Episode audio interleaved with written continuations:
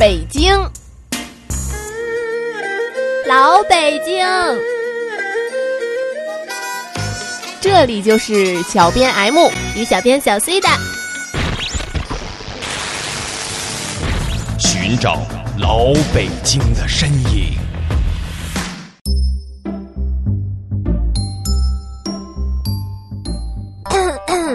哎呀，最近啊，真的是无颜面对各位听众了。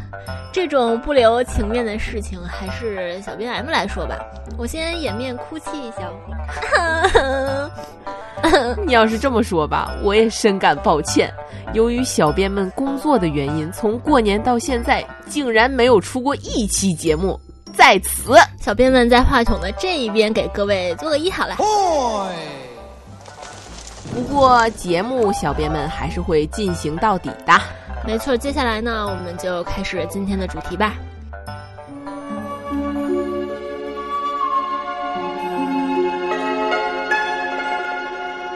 从南宋时期的牢房到后来的祠堂，那里是文天祥英勇就义的地方；从元末时期的报恩寺到洪武年间的大兴县学，再到后来的顺天府学，那是北京最早的学校。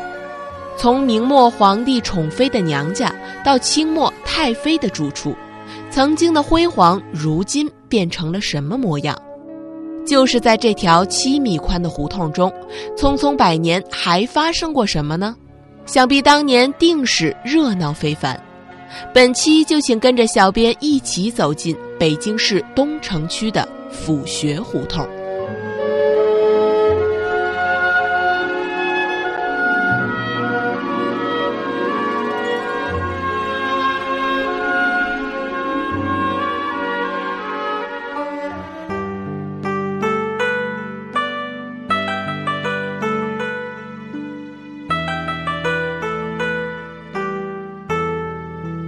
说起府学胡同，首先要提起的是一座学校。古时候呢，就已经是一座高等学府了，如今依旧是被人们所向往的学校。只不过昔日这里是翩翩学子少年郎，而如今这里留下的是天真烂漫的少年时代。这里究竟是哪儿呢？府学胡同六十五号的府学胡同小学，曾经的顺天府学，也是北京最早的学校。府学胡同的名字也因小学而得名。首先，咱们就来说说顺天府学的由来。好啦，当粗鲁的攻城士兵遭遇了孔夫子的雕像，会发生什么事儿呢？在元末明初时期，几个和尚总结了这样的结果，当然是退避三舍，敬而远之啦。这个道理在府学胡同得到了验证。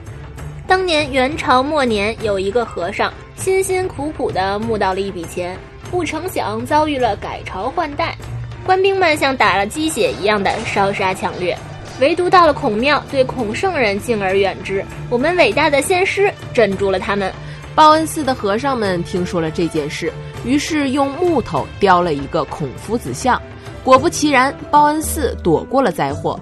可是风平浪静之后，和尚们想把孔夫子的像请出去。老话可说过：“请神容易送神可难啊。”是这个道理。和尚们恐怕这样做不太尊敬，也就一直供奉着孔子的雕像。就这样，一座寺庙无奈之下变成了学校，开始在周围招收学生，成为了府学。实际上是按照当时的这种教育制度啊，学校应该分为府学。县学、乡学等这么几级，凡是府学呀，都应该设置有孔庙。直到明朝永乐年间，报恩寺从大兴县学变为了顺天府学，也就是说，从私塾讲堂变成了国家重点培养对象。哎，大兴县学，它它和现在的北京大兴必然不一样吧？当然不同啦。话说朱元璋建立明朝之后，在北京设立了大兴县和宛平县，分管京城的两个区域。现如今，在北京历史地图集上，还是能找到大兴县胡同，证实了府学胡同在当时确实是属于大兴县管辖。如今，虽然明朝的教育制度早已被废除，不过顺天府学可没被废除，仍然被当作学校使用。只不过改名为府学胡同小学。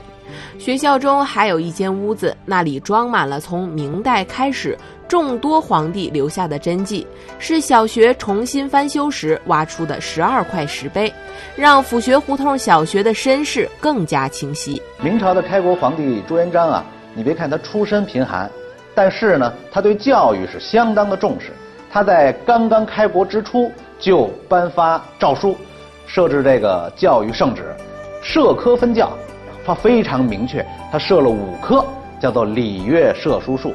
按照我们现在来来说嘛，德智体美劳基本上在当时是全面发展。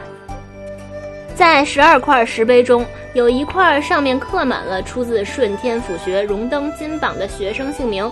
顺天府学常出进士，所以老百姓原来常叫府学胡同为进士胡同。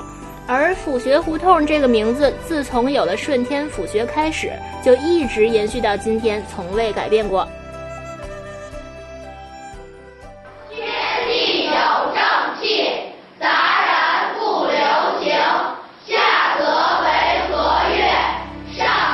是南宋文学家文天祥的正气歌。与府学胡同小学一墙之隔的是文丞相祠，正是当年文天祥创作正气歌的所在。当年忽必烈大举进攻南宋，誓死不降的文天祥被关进了兵马司的牢房，写出了流传千古的正气歌。而这个牢房正是文天祥祠。相传后院的枣树是文天祥被囚禁时亲手栽种的。向南倾斜的树枝，似是不止南方誓不休的志向。一三七八年，明朝为纪念文天祥，将这座土牢变为了文丞相祠。说到这儿，精彩并没有结束，府学胡同的故事还没完呢。府学胡同的水可是很深的，这里曾经举行过清朝皇亲国戚中规格最高的葬礼。要知道，慈禧她老人家去世的时候，也只不过是马车拉的棺材，而这儿可是用大货车把两位太妃的棺材给拉了出来。请注意，人家坐的可是汽车。这件事情发生的地点就是府学胡同的三十六号院。接下来的事情恐怕还要听小编们为您慢慢道来。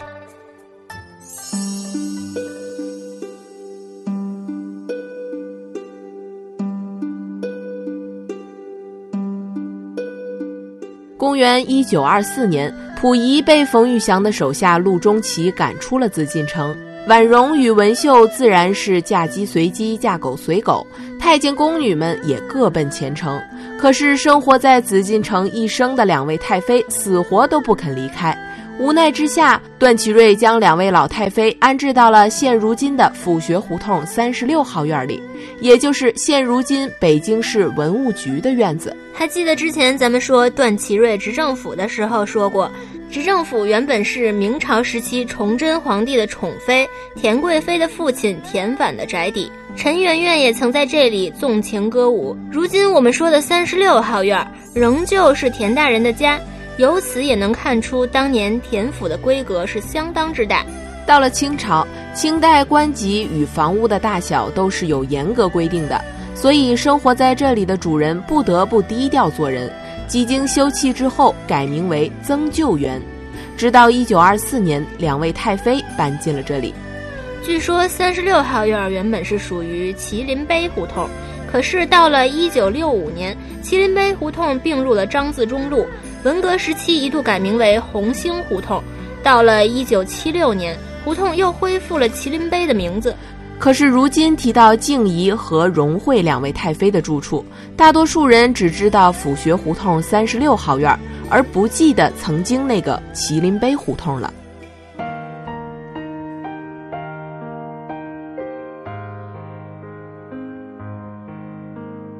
两位太妃都是同治皇帝的妃子，据说静怡太妃有着魔鬼的身材和天使的面孔，不过那都是年轻时候的事儿。尽管如此，两位太妃年轻时也没有受到同治皇帝的特殊宠爱，没有留下一儿半女。荣惠太妃更是众多嫔妃中级别最低的一位，直到清朝灭亡了，才得到了贵妃的称号。可这称号却再也没有意义了。两位太妃也算是后宫女子中长寿的了。静怡太妃一九三一年去世，享年七十六岁；荣惠太妃一九三三年去世，享年七十八岁。奇怪的是，俩人去世之后都没有下葬，而是在一九三五年的二月十一日，遗体由两辆大货车送到了清东陵的惠妃园寝。第二天，皇陵口关闭，两位太妃也就成为了最后入葬皇家陵寝的人。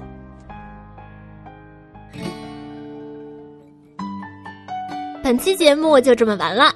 如果您是后边是广告吗？对，嗯，如果您哎，我广告的时候能不能不玩手机？